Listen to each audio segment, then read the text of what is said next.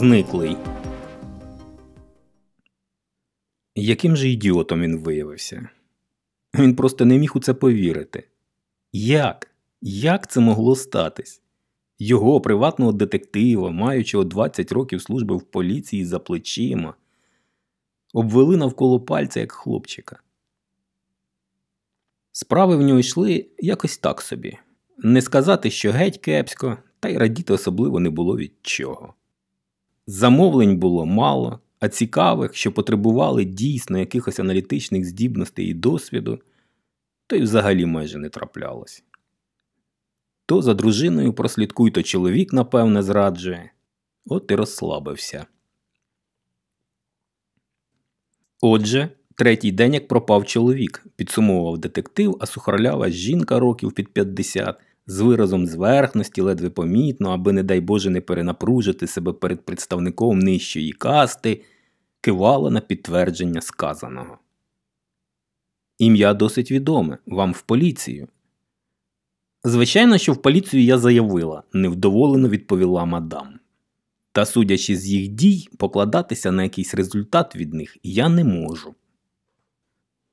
Йому не сподобалась ця жінка. Ні, його не налякаєш зверхністю чи навіть відкритим хамством.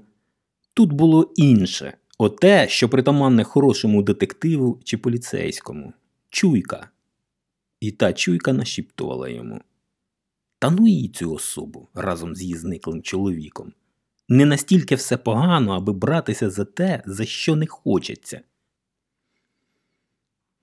До речі, мова йшла про відомого письменника жодного твору котрого детектив не читав. Кримінал, загадки йому того в житті вистачало, тож він надавав перевагу чомусь більш позитивному і простому.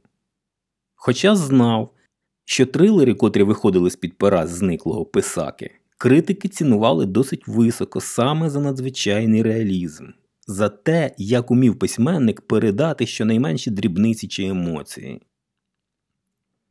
Добре, я берусь за справу, сказав детектив після довгого роздуму. Декілька днів пройшли марно. Не виявилося жодної зачіпки. Пішов гуляти і не повернувся. Все. Жодних свідків, жодних нюансів, жодних натяків. На прохання повторно глянути кабінет письменника дружина відповіла згодою чим навіть здивувала, бо детектив очікував почути щось про його непрофесіоналізм. Свіжий рукопис на робочому столі так і лежав незайманий. Минулого разу детектив не придав йому значення, та за відсутністю інших зачіпок взявся за нього. Мадам знову здивувала, без жодних заперечень дозволила взяти рукопис з собою. Звичайно, що лише на деякий час. О сьомій ранку детектив поклав прочитаний рукопис на столик поруч з чашкою, в котрій залишало ще трохи кави. То була не єдина чашка, він їх не рахував, а просто наливав наступну після того, як попередня порожніла. Ще з півгодини сидів у кріслі, посмоктуючи цигарку і переварюючи прочитане. Мабуть, це було нерозумно і навіть смішно. Та чому не спробувати? Адже інших варіантів немає.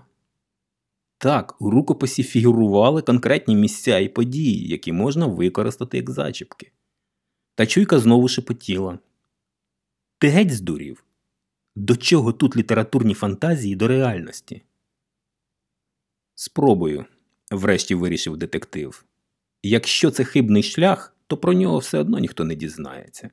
Тож соромно буде лише перед самим собою. Пройшло п'ять днів. Детектив майже жив в автомобілі. Зачіпки, котрі він знаходив, ганяли його по локаціях, між котрими було іноді по кількасот кілометрів. Все частіше він замислювався, чи не здурів, бо це було схоже на якусь ненормальну гру.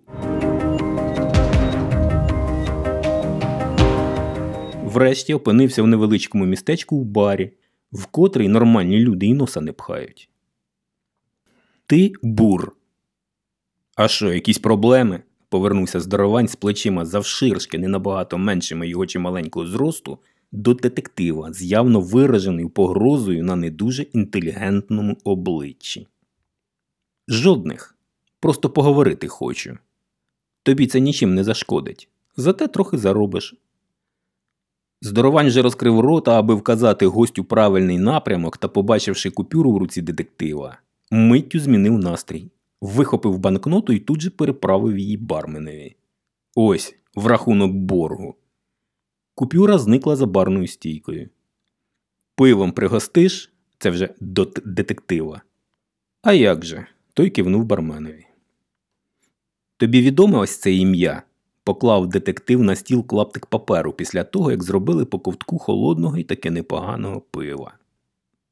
Здоровань деякий час вдивлявся в букви, потім відповів Ні.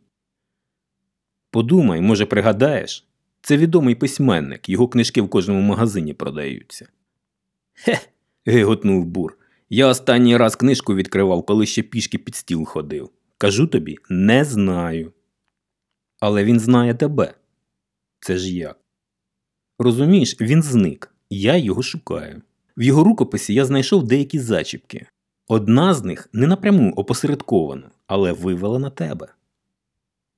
Поняття не маю, знизав плечима здоровань. Детектив зітхнув, розмірковував деякий час, потім промовив.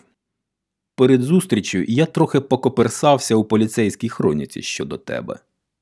Бур напружився. Ні, ні, заспокоїв його детектив. Все нормально. Просто там вказано, що брали тебе у якомусь глухому закутку, де ти намагався відсидітись. Можеш вказати мені те місце? Бур вагався недовго. Місце палене, для мене більше нічого не варте.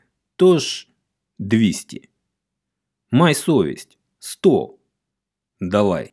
Здоровань простягнув долоню, і детектив поклав на неї купюру, зваживши при тому, що якщо така долоня скрутиться у кулак, то з таким кулаком краще на зустрічних курсах не пересікатись. Карта є? запитав волоцюга, сховавши гроші. Ось детектив витяг з сумки паперову карту і ручку. Бур недовго розглядав карту, швидко зорієнтувався і поставив хрестик. Що там? Давно покинутий будинок. Машиною не доїдеш, від дороги лише залишки, та по ній зорієнтуєшся. Бур розщедрився на пояснення. Потім закинув у горлянку залишки пива, встав і пішов геть. Детектив ще деякий час сидів, роздивляючись карту. Позначене місце знаходилось на півдорозі звідси додому, але трохи вбік. Вирушати в ніч безглуздо, тож заночував у якомусь зашморганому мотелі. На дорогу витратив півтори години, залишив машину, далі треба було йти лісом пішки. Витратив ще годину, бо таки трохи заблукав. Невеликий двоповерховий будиночок, занедбаний, покинутий щонайменше років 10 тому. Жодних натяків на чиюсь присутність. Детектив став наближатись до вхідних дверей. Гей, хлопче, прокинулась чуйка. Чого тебе туди несе? Та пішла ти. Детектив ляснув себе долонею по лобі. Користі з тебе останнім часом. Ну, хто не помиляється, забубніла чуйка, але ти хоч пістолет свій великий і страшний дістань, бо наче на прогулянці. Детектив зітхнув та пістолет дістав, звів, класнув запобіжником.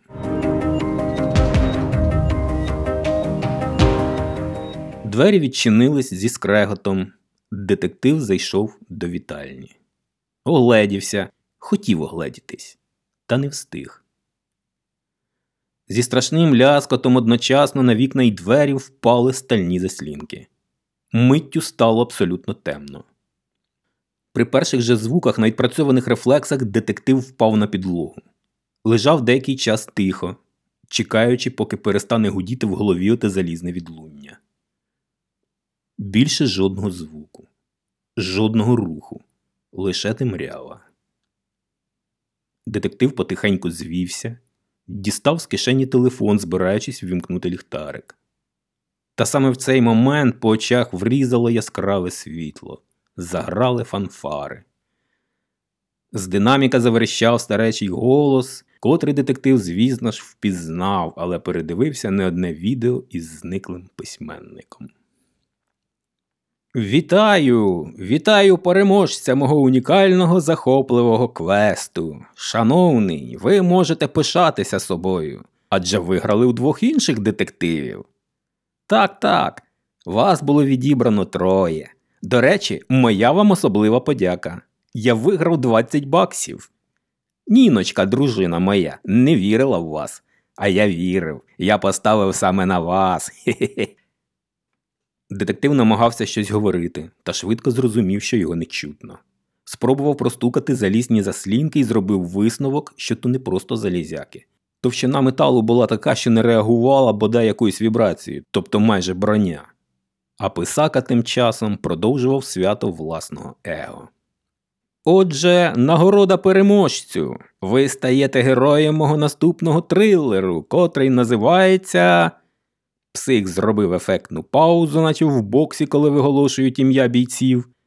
Зниклий. Ви зниклий. Зниклий назавжди. Хе-хе-хе.